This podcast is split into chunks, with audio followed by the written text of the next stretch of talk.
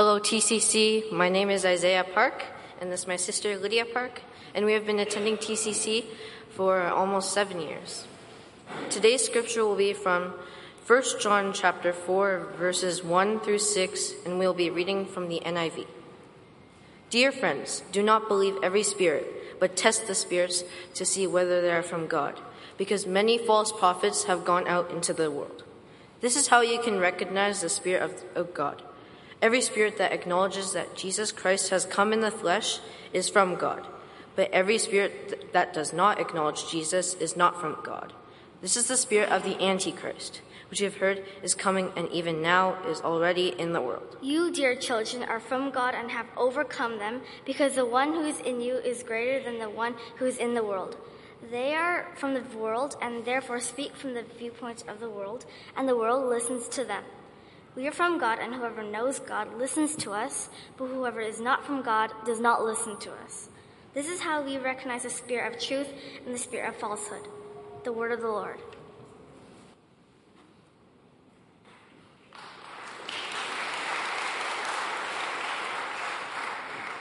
That is worthy of applause. Isaiah and Lydia, you guys did great. If you didn't know, Isaiah and Lydia's parents are Jenny and James Park. Jenny works part time in looking after all the bookings for our facility, which is a busy place at times, lots of moving pieces. And James is currently the chair of our of our elder team, and so very very grateful for the the Park family. Was I saying James family? Yeah, see, I think what's on my mind this morning. Well, most of us have had the experience of probably getting some scam emails. Um, some are obvious, others not so much. But when we do see them, they do require us to be wise and discerning, don't they? Now we have junk folders, and you know, automatically Google or whatever platform maybe you use that does some of the work for us at least most of the time I've discovered. Sometimes you'll find a rather important email in your junk box, and other times you'll find junk email in your inbox.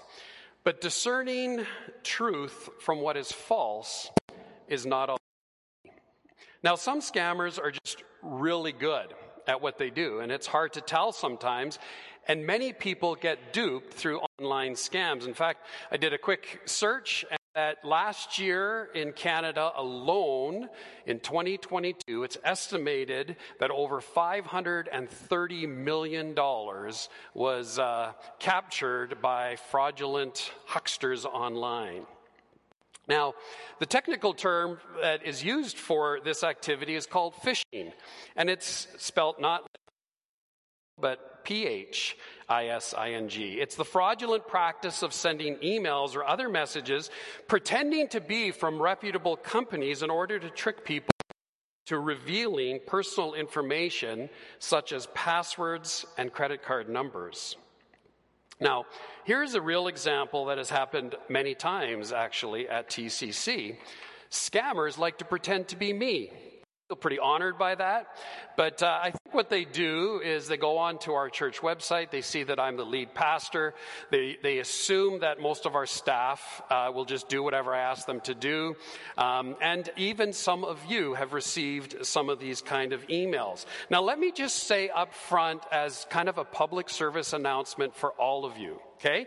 If I or any staff member ever email you and ask you to, you know, go get uh, gift cards, uh, scratch off the number off the back, send pictures of them, because I am in a prayer meeting, um, it's uh, something you should probably just ignore or at least phone and check in because we would never do that. We would probably phone and ask you to send us gift cards and uh, things like that. Um, but I actually had a thread that it was funny. So here's the email. It goes like this Good morning, and I won't uh, indicate who the person is, but just good morning by first name. Have you got a minute? I need you to complete a task for me. P.S. I'll be going into a meeting now, so just reply here. Okay? So that should be the first clue. It's just like, well, he doesn't really want to talk, just keep it to email. So this person says, I am available. Okay, I need you to get me some gift cards. I have a few people I want to send gifts to. Let me know if it's possible for you to get them now so I can tell you which product is needed and the amount. You will be reimbursed. Sounds so far so good. I am free right now, this person responded. Tell me what you want. At that point, she did become suspicious and reached out to me via text. I said, No, that's not me, but please send me uh, the email so that I can keep it for my records and use it as a sermon illustration someday.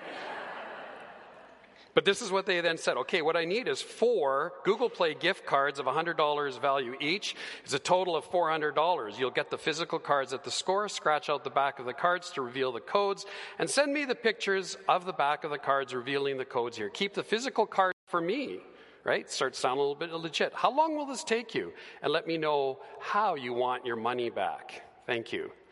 All play, right? It all sounds good, but it was a scam.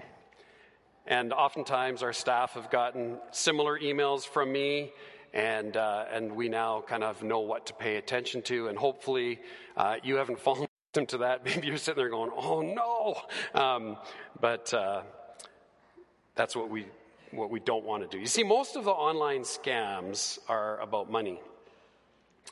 Um, and that's cause enough for concern. But how much more do we need to be wise and discerning when it comes spiritual matters and spiritual truth. In today's passage that uh, Isaiah and Lydia read for us, John is concerned with once again being led astray, uh, duped not by scammers, but by false prophets. He provides a warning and an encouragement to. So I'm cutting in and out. Is that my pack or is the pulpit mic? Do you want to switch? So we have been uh, looking at the letter of First John, and we will continue to finish that. And then Second and Third John, they're just probably one week each. Uh, but under the kind of the heading of certainty in confusing times, because the cultural landscape that we live in just feels like total chaos at times, doesn't it? From some of the technological advances to social media and all of the hot button political issues, it's easy for us to become disoriented and confused. And the church and truth itself is not immune. And so we find ourselves asking the question what is it that I believe? How then should I live? Well, John's letter is giving, giving us a framework for us to discover how we can have certainty in confusing times. Now, if you've been following along with us, you'll know that John's letter is not for the faint of heart. It's bold, it's direct, and sometimes a little, even a little in your face. And it's not always easy to follow as he tends to jump around and back and forth on some of the same themes over and over. But throughout it, he's making a point. You see, he desperately wants his readers, who he often affectionately refers to as his dear children, to be certain about, of, of all things about the relationship that they have with Jesus. Now, at times, he says things that are a little bit jarring, and as you read it, you might find yourself even asking, you know, am I even a believer? Am I even a Christian? Now, many of John's readers who are two or three generations removed from the historical Jesus are beginning to question whether they are living the life of a true believer or not. And so John suggests that there are three tests that anyone can apply to their own lives to help them determine whether or not they are walking in the truth or walking as Jesus walked. So here are the three tests of John's letter. And so John is providing these tests so that we can be certain and assured of our relationship with Jesus. And these tests, they really challenge presumption. We don't just automatically assume we are a Christian. Basically, anyone who claims to be a Christian can then examine themselves using these three tests. And the first is the moral or the ethical test. And this just answers the question how do you live? You see, this is the test of true obedience. It's about doing the right thing. It's about following God's commands. It means not saying one thing on Sunday and then living 180 degrees in contrast to that the rest of the week you see, is the desire and longing of our hearts to be obedient. That's the first test, this ethical test. The second one is the social or relational test. This answers the question ultimately then, how do I love? It's the test of true love. It's about loving others. You see, we can't simply say that we love and follow God, but then turn around and not love others. This means that I really actually love others, even the ones that maybe I don't really like, but we love them anyways. And the third test is the theological or the doctrinal test.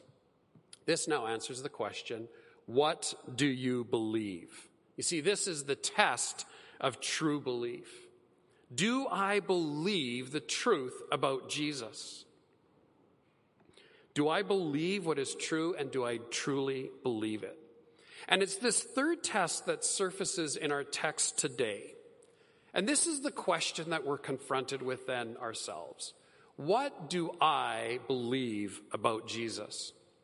See, this is kind of a big deal because how we answer that question has enormous consequences. At the time that John wrote this letter, there, there was a crisis in the church. There were those who were leading people astray and people away from what Jesus taught about himself. You see, these teachers were denying that Jesus was actually God in the flesh as he claimed to be. And so John is addressing that, and he issues first a warning and a command in verse um, in verse one. Dear friends, he says, do not believe every spirit, but test the spirits. Do not believe every spirit, but test the spirits. Now, again, you have the warmth and affection of Grandpa John He's elderly, but he just cares deeply for, for these, these followers of Jesus, his children, he calls them many times. Here he says, dear friends. And because he cares for them, he immediately issues a warning. Do not believe every spirit. Now, as a parent, you probably understand that, right? You love your children, you care for them, and so we spend a lot of our time warning them, right? Do not touch the stove, it's hot. You know, do not do this or do not do that, and then we correct it with right behavior. In other words, when he says, do not believe other spirit, every spirit, believers should not automatically believe everything that they hear just because someone says it is a message from God. It's really a warning about not being naive or gullible because not every spiritual teacher is a credible teacher. Now, John as Jenna pointed out last week, likes to follow the example of Jesus and his teaching. So he starts with the counterpoint or the negative and he says, do not believe every spirit before then giving the positive instruction, but test the spirits. And the verb that John, the verbs actually that John uses for both believe and test, they call for this continuous action and vigilance. It's really be on your toes, friends. Have your eyes wide open. And the word for test means to think or to examine closely. And it conveys the idea of putting something to rigorous examination to discover if in fact it's genuine and true. And so John is instructing them to use their minds to closely examine the teaching, the theologies, you know, the doctrines of all their teachers. And this means that they are mentally awake. They, they stay sharp. They're growing as Christians intellectually, not to mention also morally and spiritually. You see, when they hear something, they quickly ask, is this sound? Is this true? Where does it come from? This is one of the reasons our mission statement at TCC is to know Jesus, walk with Jesus, and to share Jesus. It's this knowing that ultimately engages the head, just as walking engages the heart and sharing engages our hands. You see, as a Christian, you don't just check your brains at the door. Christianity is, in fact, a thinking faith. You get to know Jesus personally, experientially, yes, but intellectually as well. And as we learn and study, we grow, as Paul says, in the grace and knowledge of our Lord Jesus Christ. And Paul, in writing to the Ephesians in chapter 4 and verses 12 through 14, he's writing there about the roles of pastors and teachers in the church. And he says that this is their, this is their uh, purpose. He says to equip his people for works of service. So that when people are equipped and trained, so that the body of Christ, he says, may be built up until we all reach unity in the faith, and listen to this, and in the knowledge of the Son of God and become mature, attaining to the whole measure of the fullness of God. And so there is a part of our discipleship that when we engage our mind, we're growing in knowledge. And as we grow in knowledge, there's a direct relation then to our maturity and ultimately then to attaining to the whole measure of the fullness of Christ. And, and Paul goes on to say, makes it very interesting. He says, he says, then we will no longer be infants, tossed back and forth by the waves, and blown here and there by every wind of teaching, and by the cunning and craftiness of people in their deceitful scheming. See, what's he doing? He, he there is setting them up and saying, look at, you need to grow intellectually. You need to mature so that you're not just blown around by whatever wind comes our way, whatever teaching, and knowing that there's the cunning and craftiness of people who are deceitful, not just in online scams, but can be deceitful spiritually as well. In Acts chapter 17, the Berean Jews were commended because they didn't just listen to the message being taught, it was how they listened and what they did after. Listen to this. He says, Now the Berean Jews were of more noble character than those in Thessalonica. Stinks being from Thessalonica when you're being compared to the, to the Bereans, right? Why? Were they of more noble character? Were they more godly? Were they more spirit filled? No. He says, For they received the message with great eagerness. Okay? They were eating it up, whatever Paul was teaching. They were excited to hear God's word proclaimed with great eagerness. But it just didn't end there. It says, and they examined the scriptures every day to see if what Paul said was true. Isn't that amazing? And friends, that's what makes this a very daunting responsibility. Because whoever gets up here realizes that there's a couple hundred people that are hearing this, and many of you do exactly what the Bereans do, and you sit there and you listen and you go, Is this true? Does it resonate with the Spirit? Is it true to God's Word? And you go home and you examine the word and you study it deeper. And that's encouraging, exciting. And sometimes we get follow up emails. You said this on Sunday, and did you mean this? And, and, and it's very, very encouraging. Because teaching and learning and engaging our mind in Christian faith is vitally important. We have what we call at uh, TCC a discipleship framework. Now, it's not really unique to us, but it helps us to stay focused really on three elements. And you see it here on, on the screen. And we talk about these three pieces of teaching, community, and practices, all empowered and under the authority of the Holy Spirit, over time ultimately leads to transformation. And so, therefore, we should be people then who engage in these activities the teaching piece. You're here, you're online. That's awesome. Continue to do that. Maybe you're, you're on your own and you're listening to some other teachers, but you know, you could find a lot of garbage on YouTube too. And maybe you can find some really good things that help you in your faith. Or you use a, a resource like Right Now Media or something to that effect. But here's one of the things that we should be really careful of learning and discernment happens best in community.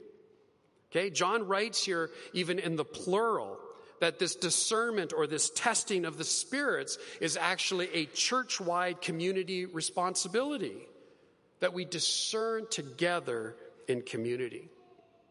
And so, maybe as we come together, it's because we've been on our own practicing the reading of Scripture and study.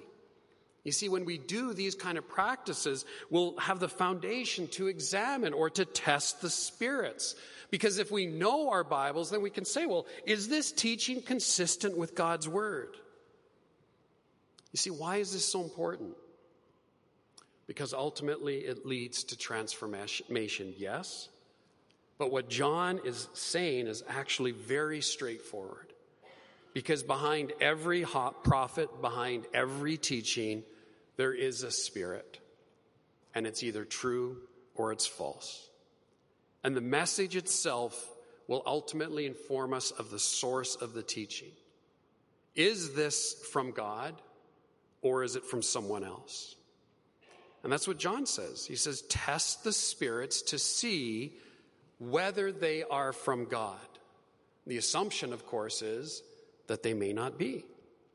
And so John is actually saying that we need to approach the teaching, yes, with eagerness, but also with a bit of spiritual skepticism. That's appropriate. Why? Because we need to beware that John, John writes here, he says, because many false prophets have gone out into the world. Not just a few, but there are many, and they're everywhere. And this wasn't unique to John's time in the first century. The Old Testament already speaks of false prophets and what to do with them. Jesus himself warned about false prophets, and so did Paul, and so did Peter, and so did Jude, and now so did John. So the message is this just be aware, discern with care. I didn't even mean that to rhyme, but I guess it did. You know, be aware, isn't, that's a sign, right? Be aware, drive with care. You see those up sometimes, right? Be aware, discern with care. Okay, you heard it here first, right? Discern with care. And so John appropriately warns them and commands them, but then he tells them how and what to watch out for. So, how then do we discern the truth? Well, discerning a false prophet can be a challenge because they might appear genuine, but they lead people away from the truth by their false teaching. So how can we discern the truth? Verse 2, he says, This is now how you can recognize the Spirit of God, right? So he's saying that they're, they're, you need to test the spirits to see whether they're from God, but this is now how you can recognize the Spirit of God. He says, every spirit that acknowledges that Jesus Christ has come in the flesh is from God. And the opposite of that is true, but every spirit that does not acknowledge Jesus is not from God. And so again, I take you back to the foundational question to examine the, any teaching is simply this What do they believe about Jesus? And what do you believe about Jesus? It always comes back to that. Because that is the fundamental question that sets Christianity apart. Our faith is rooted and grounded ultimately in this question. And that's a huge challenge in a pluralistic society, right? Where something may be true for you, but not for me. And to that, Jesus comes along and he says in John 14, verse 6, I am the way and the truth and the life. No one comes to the Father except through me. You see, the clear teaching of the Bible is, is there's only one way to God, only one way to the Father. It's through Jesus, it's through faith in Jesus. As Daniel Akin in his commentary wrote, he says, if he, that is referring to Jesus, is just another enlightened religious teacher, he is permitted and tolerated as one opinion, one option among many. If however, he is the very incarnation of God, then the gospel and only the gospel is true, and he is the only viable option for salvation amid the multitude of impostors. He is the only viable option for salvation. So, test the spirits. We ask the question, the Jesus question. Oh, so sorry, to test the question, the spirits, we ask this Jesus question of verses two and three if you're following along. This is how you can discern whether or not someone is speaking truth. Do they acknowledge that Jesus is the incarnate Son of God? Is he the Messiah who has come in the flesh? For you see, if they do not, then verse 3 acknowledge Jesus, that spirit, he says, is not from God. And these two verses, 2 and 3, they, they stand in clear contrast to each other. John is saying that those who deny Jesus as the Son of God are quite simply not of God, and further, are in fact of the spirit of the Antichrist. That is, they are against Christ. So the question of the prophet, in order to discern true from false, is simply are they confessing the true Jesus? Now, this confession isn't just some words, it's, it's a heart filled, mind engaged, soul committed statement. You see, Christianity stands or falls on, on this. That there was a coming together of deity and humanity in the person of Jesus Christ, God's only Son. And so, whether it's the first century or the 21st century, the question is the same. What do we believe about Jesus? Is he God's son who came to save the world? And today, just in John's day, there are those who are against that truth. You see, the spirit of the Antichrist is alive and well today. And so, dear friends, I have to ask you again what do you believe about Jesus? As I said earlier, how you answer that question has significant consequences. You see, Jesus has to be at the center of our theology. And so, have you come to a place where you have admitted your need for a Savior? Where you believe that it is in fact Jesus who is that Savior who, who came, was the, then both fully God and fully human, lived a sinless, perfect life, gave his life on the cross, died, was buried, rose again, ascended into heaven? That's what we sang this morning. This is what we believe. And then do we confess Him as Lord? Right? It's one thing to believe that. But then do we say, we will surrender and submit to the Lordship of Jesus, the authority of the Scriptures? Well, the remaining three verses, I think, are just some icing on the cake but let me run through them quickly. True followers of Jesus are overcomers. Verse 4 You, dear children, are from God and have overcome them. And again, we see John's love and care. He says, Dear children, you are from God. Now, I wonder just how that fell on their ears. How does that fall on your ears? That if you were a follower of Jesus Christ, to just be told again, you are from God. You are God's child. You are his beloved daughter, his beloved son. And he says, You have overcome them in contrast. What's he saying? He says, Listen, you've rejected the false teaching. They tried to lead you astray, but they failed miserably. So therefore, you have conquered them. The world, the false prophets. John seems to be, I think, writing with a little bit of pride and joy in them. He's, he's commending them. He's like, you know, you won. You're a champion. You're a victor. There's power living within you that cannot be overcome. Because chapter 3, verses 23 and 24 is true where there he wrote, and this is his command to believe in the name of his son, there it is again, to believe in the name of his son Jesus Christ, and to love one another as he commanded us.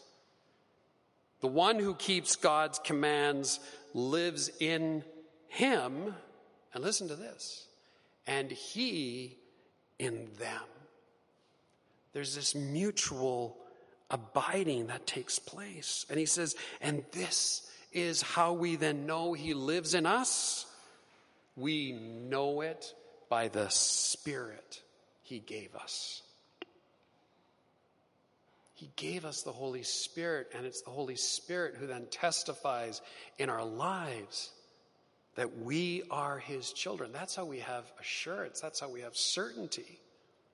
Not because we checked the right boxes or we did the right things, but it's because of the presence of the Holy Spirit in our lives that resonates with the teaching of His Word that says, Yes, that is true of me. Quoting Daniel Akin again, he says, This is what we would call a divine irony for those who believe in and follow after Jesus. The opposition of Satan, the world system that daily assaults us, faulty world views that attempt to confuse us, and our own sinfulness that yearns to enslave us is divinely ordained to fail. Why? Because of this incredible truth in verse 4 because the one who is in you, that is the Spirit of God, is greater than the one who is in the world. Think about that. The one who is in you is greater than the one who is in the world.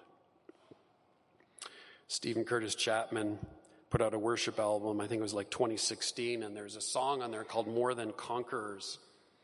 Let me just quote the first verse in the chorus. Now there is no condemnation. Now there is no guilt or shame for those who have been covered by the blood of Jesus.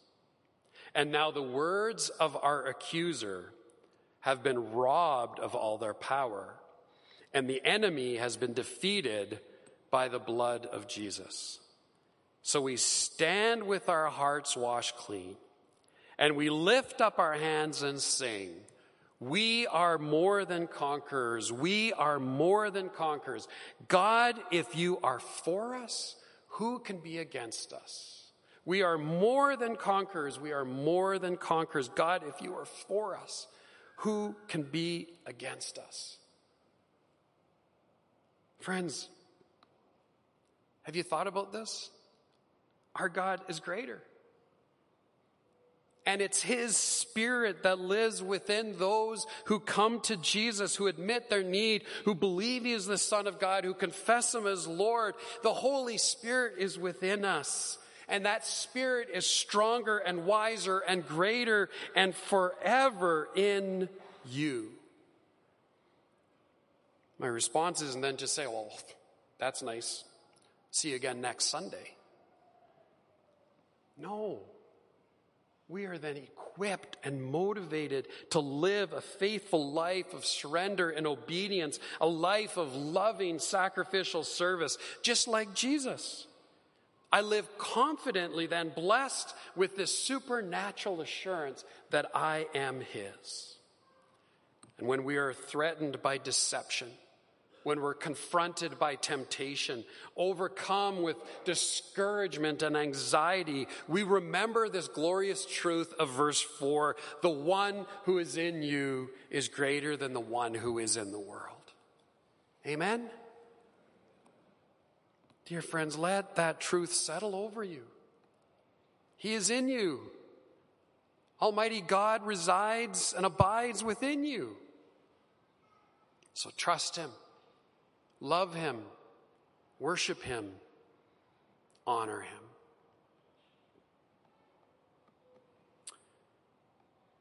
Well,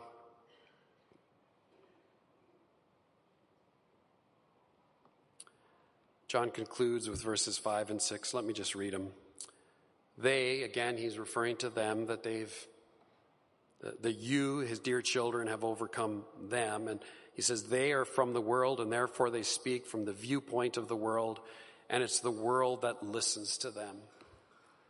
And so the world, if a teaching resonates with the world and the world view of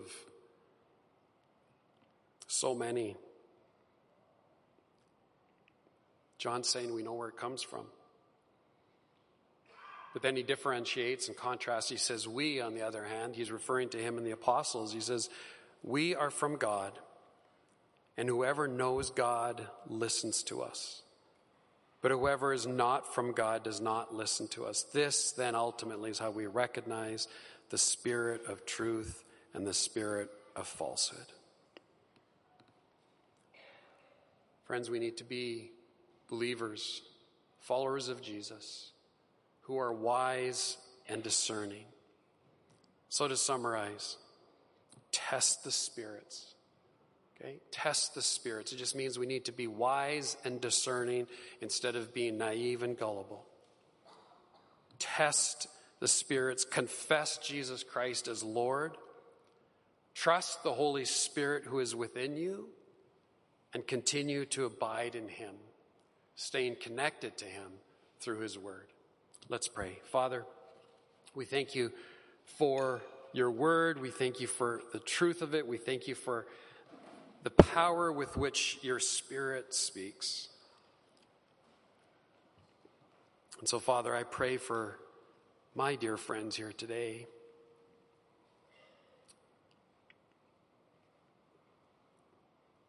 I pray that they would know that they have overcome.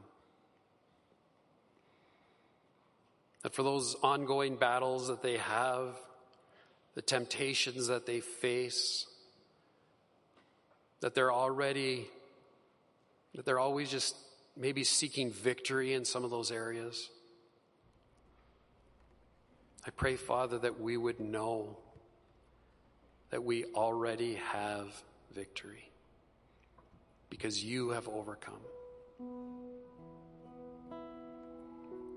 So, Father, remind us of these truths that greater is He that is in you than he that is in the world. And so when we face times where we're just overcome with, you know, discouragement, we're frustrated maybe with our own just failed attempts to, quote, live this Christian life. I pray, Father, that we would know with absolute certainty today that the supernatural assurance that comes from the abiding presence of the Spirit in our lives. And Father, for those today that might be wrestling with this, they they don't have that uncertainty and they think back and think, well, have I come to a place where I have exercised the faith that God has given to me? Have I admitted my need for a Savior? Have I believed that Jesus is in fact that Savior? That He is exactly who He claimed to be? And do I now confess Him as Lord? Really changing my worldview, changing the way that I live, changing the way that I approach tomorrow morning. Because I'm no longer doing it on my own. But I've come to this beautiful place surrendering my life to your spirit. So, God, continue to do a great work in each of us and in your church, we pray. In Jesus' name.